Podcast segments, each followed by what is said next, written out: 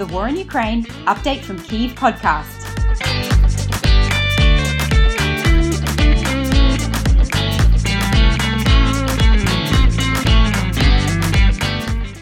Jessica Genauer, a lecturer in international relations at Flinders University in Australia, and I'm pleased to be talking today with Joshua Rovner. Joshua is Associate Professor of International Service at the American University in Washington, D.C., and Joshua focuses on issues of national intelligence, military strategy, and US foreign policy. Joshua has a great book on these issues called Fixing the Facts National Security and the Politics of Intelligence, and I'll put a link to that in the show notes. The role of intelligence in the conflict in Ukraine has been quite interesting to observe. So I'm very much looking forward to having a chat about some of these issues with Joshua today. Thanks for joining me on the podcast, Joshua. Thanks for having me. So I was personally struck by the way in which, in the lead up to the full scale Russian invasion of Ukraine, in particular, US and UK intelligence services seem to be broadcasting information about an impending invasion into the public domain domain. Were you surprised by that? And how much was that a break with previous practice of intelligence services? Sure. Well, it really was striking how much we heard from secret services before the war, uh, especially the US and the British secret services are appearing in public and uh, leaders are speaking openly about their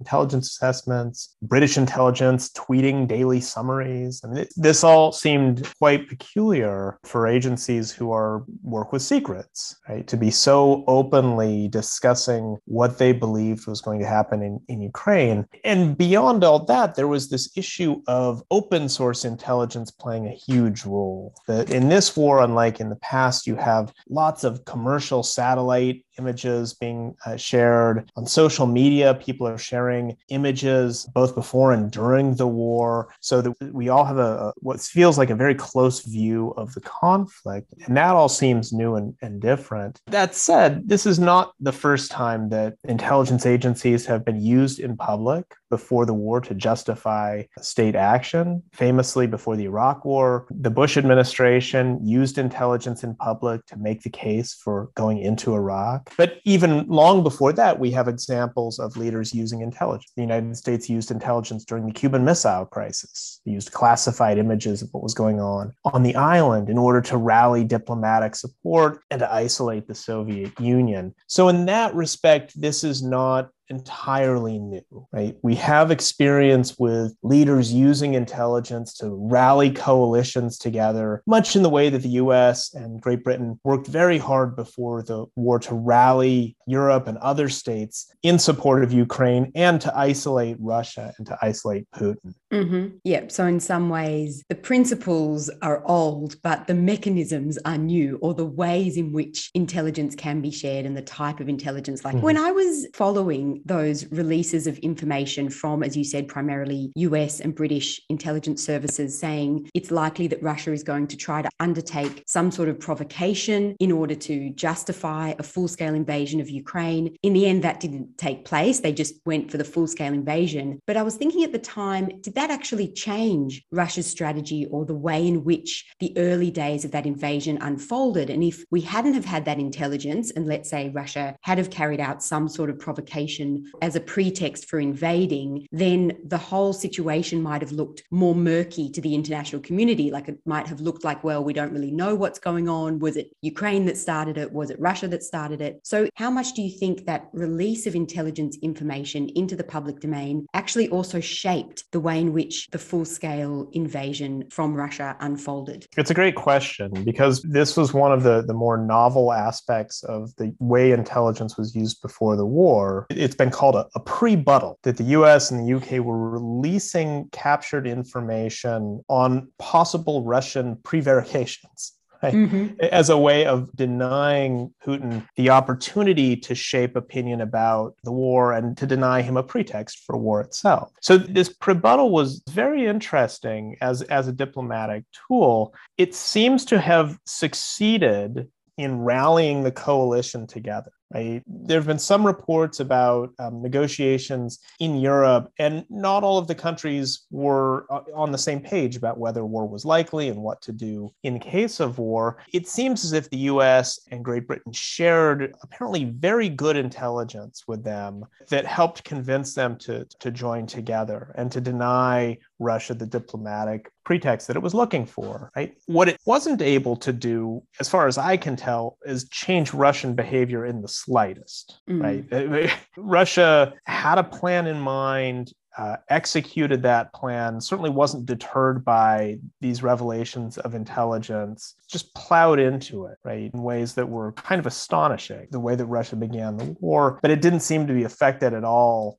by the loss of these prevarications that it was hoping for. So, in this sense, the use of intelligence was a mixed success. It wasn't able to change Russian actions, but it was able, at least up to now, to help unify Europe against Russian aggression. And that's not nothing, right? I mean, mm. European countries are taking a big risk here and are already paying a substantial price given their reliance on Russian energy supplies. So, intelligence in that way proved a really powerful way of uniting countries together. That's a really good point. So, not shifting Russia's behavior, but galvanizing that response response and making it potentially more rapid and more coherent. It's interesting you mention as well that whilst, you know, British intelligence services, US intelligence services were quite sure that Russia was planning to invade, there were other intelligence services, for example, some countries in Europe. And you mentioned in a recent article for War on the Rocks that I'll also link to in the show notes that French and German intelligence were much slower to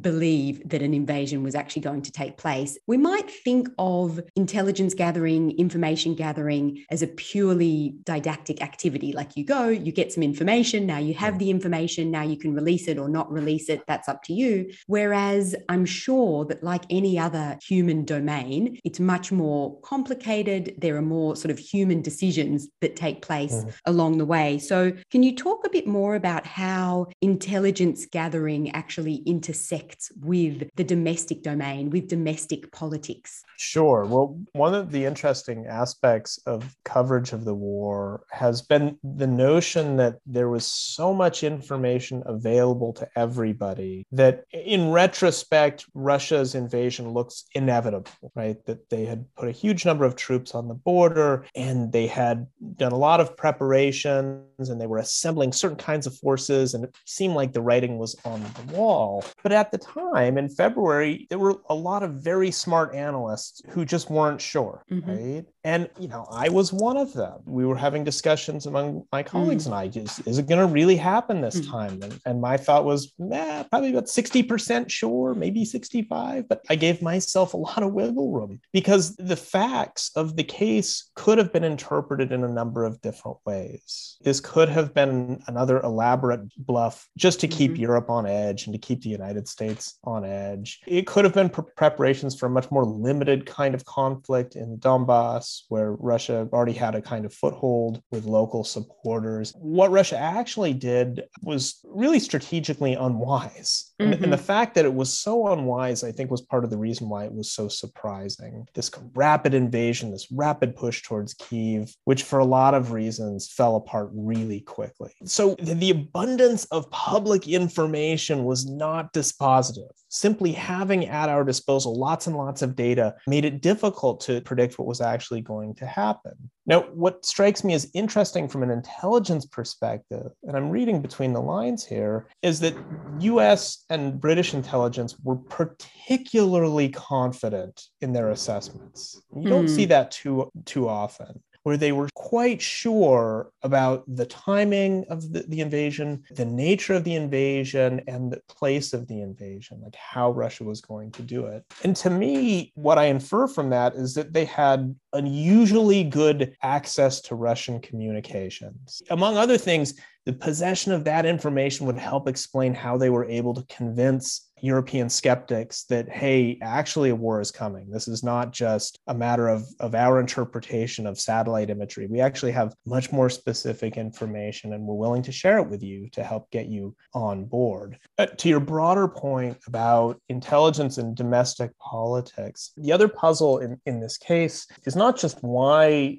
Western intelligence accurately predicted the invasion. But why Russia seems to have failed to predict the ferocity of the Ukrainian response. Mm. Russia invaded seemingly on the basis of some really bad assumptions that Ukraine was a, a, house of cards, that it wouldn't be able to put up a serious military defense, that the country was so politically fractured that it couldn't possibly rally behind the government in Kiev, that Europe was too fractured to put up any kind of unified response. All of these assumptions were badly badly flawed. In the aftermath of the invasion, it was been reported that mm-hmm. Russian intelligence officials have been arrested, have been kicked out of their positions, that Putin was very angry at his intelligence. So the mystery is why did they screw it up? Why did Russian intelligence analysts get it so wrong? I don't know the answer. This is going to be something that I suspect historians will puzzle over for a long time. But I'm guessing the answer is simply Vladimir Putin.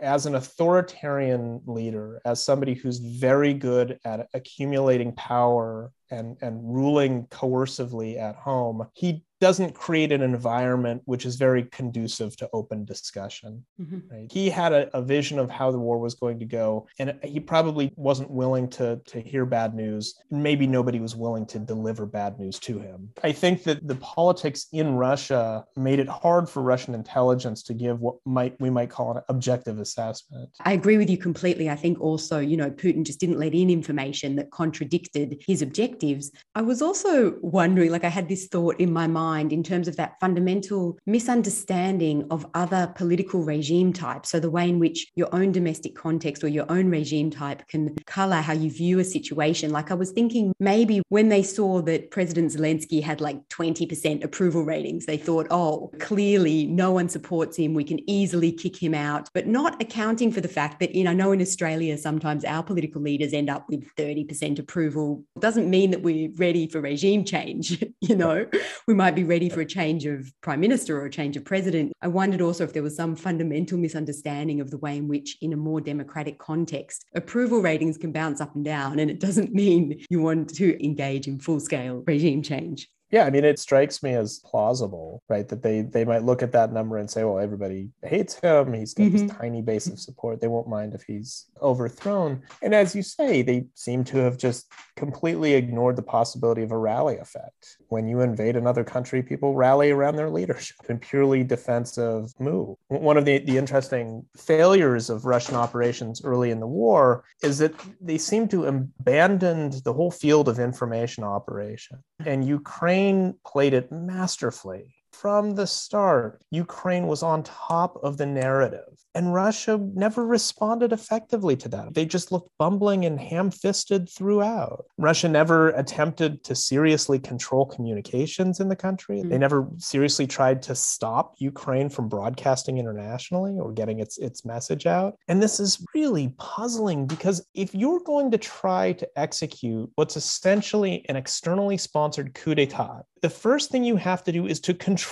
the information environment. You have to control what information is circulating in the country and going out. It all just smacks of a regime which was utterly overconfident and not really prepared for for the early setbacks that it faced. And maybe yeah it doesn't have in some ways the capability or the sophistication. Like i know that they have certainly tried to control the information environment once they've managed to go in with their troops and occupy for example in mariupol or in other cities where russia has managed to gain some control on the ground. Then they'll start to control the information environment. But there wasn't really any of that on a larger scale across the whole of ukrainian territory. I mean it's a really important important point because if you compare what Russia tried to achieve at the start in Kiev versus what they're doing now, it's two utterly different wars. I mean, the mm. first war was supposed to be a rapid, low cost, overthrow of the regime. And in that kind of operation, control of information is critically important. Now you compare that to what's going on now in Donbass and along the Black Sea, it's a rolling war of attrition where it's simply brute force and a grinding effort to take little chunks of territory more and more and more. And the information in, in those parts of the country, it's just far less important. Russia can abandon information entirely and still gain territory. That's such a good point. I was also struck, like I expected there to be a larger element in this war of cyber attacks and more activity in the cyber domain, which I know is something that you look at as well. Prior to the 24th of February, Russia had carried out some larger scale, more successful type cyber operations in Ukraine, or allegedly Russia, let's say. And yet, once the war actually broke out, that didn't seem to be a huge part of what was going on. How do you evaluate that? Or, you know, maybe things were going on and we don't know about it. Or if not, why was that not a bigger part of Russia's operations in Ukraine once the full scale invasion commenced? Again, you've put your finger on a great question. That a lot of analysts believed that the early stages of this war would involve a burst of offensive cyber operations Mm-hmm. Right? Russia has a lot of capabilities in the domain, and there was a, a, sort of general expectation that any future conflict would lead off with a bombardment of cyberspace operations to cause friction in the enemy military and seize up its government services and sort of paralyze its ability to organize a coherent defense. And we just didn't see that. Mm-hmm. Right? Russia has done some operations in cyberspace. It's not like it's been entirely inactive, but nothing like what we thought was coming, which would be a more sustained attack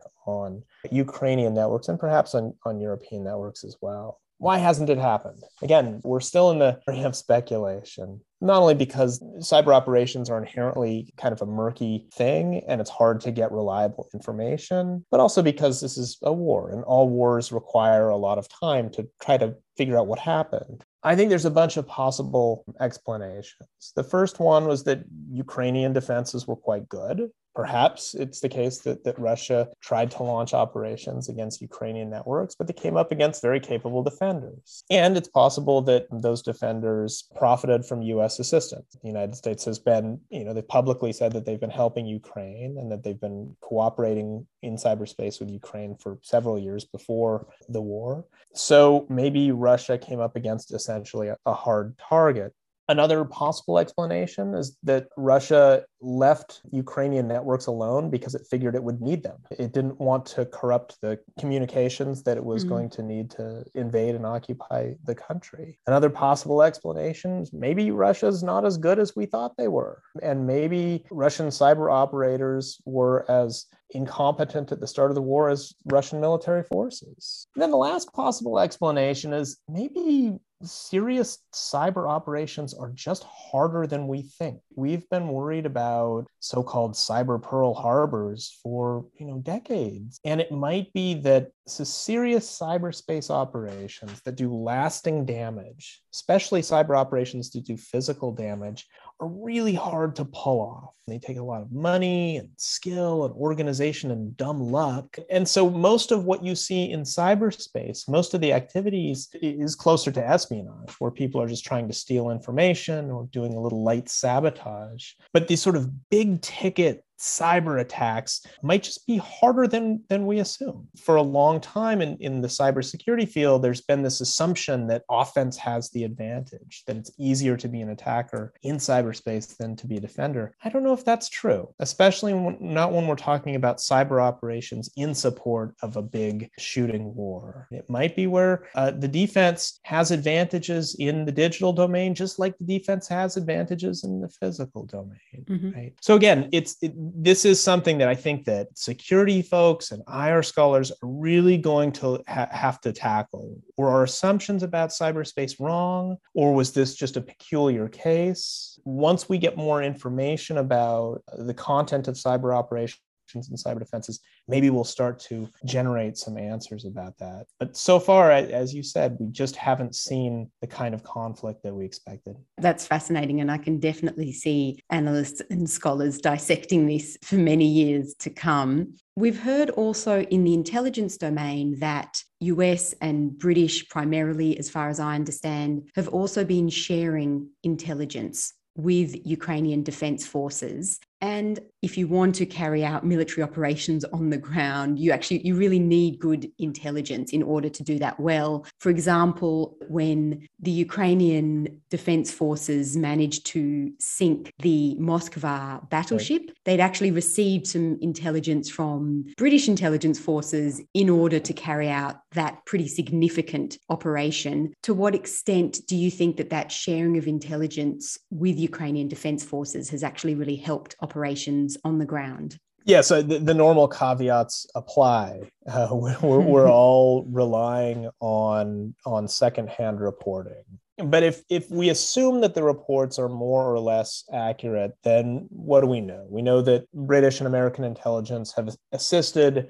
ukraine with targeting russian land forces and mm. perhaps naval forces there are also reports that that they were using uh, intelligence to target key russian personnel though US officials have denied this. So, what does that all mean? I think that at a macro level of the war itself, it might not be that important. I think that the, the more important factors that have been driving the war so far are Russian blunders, sheer dogged Ukrainian resistance, and then a shift in Russian strategy towards, as I said, a grinding attrition battle. Mm. I think most of the war can be explained by those factors, and intelligence sharing is important, but at a micro level. I think However, that intelligence sharing might have second order effects that are worth thinking about. Here's one the Biden administration, from the start, has declared its, its desire to assist Ukraine, to provide resources to Ukraine and, and weapons,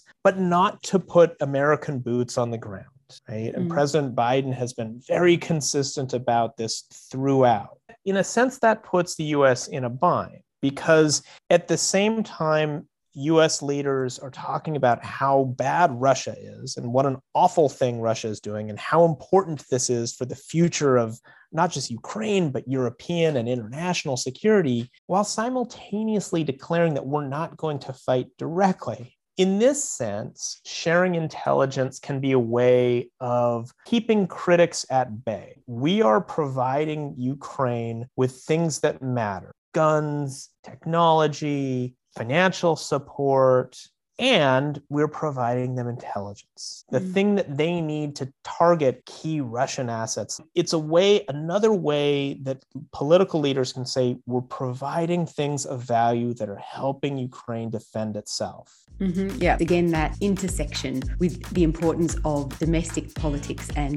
the domestic environment. Well, thank you so much, Josh. I really appreciate you being with me today and unpacking some of these kind of tricky and opaque issues. Thanks for joining me today on the podcast. Thanks very much.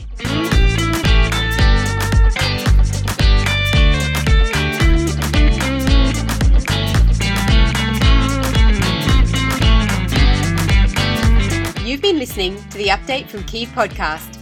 Thanks to Mr. Smith for our theme music See you next episode.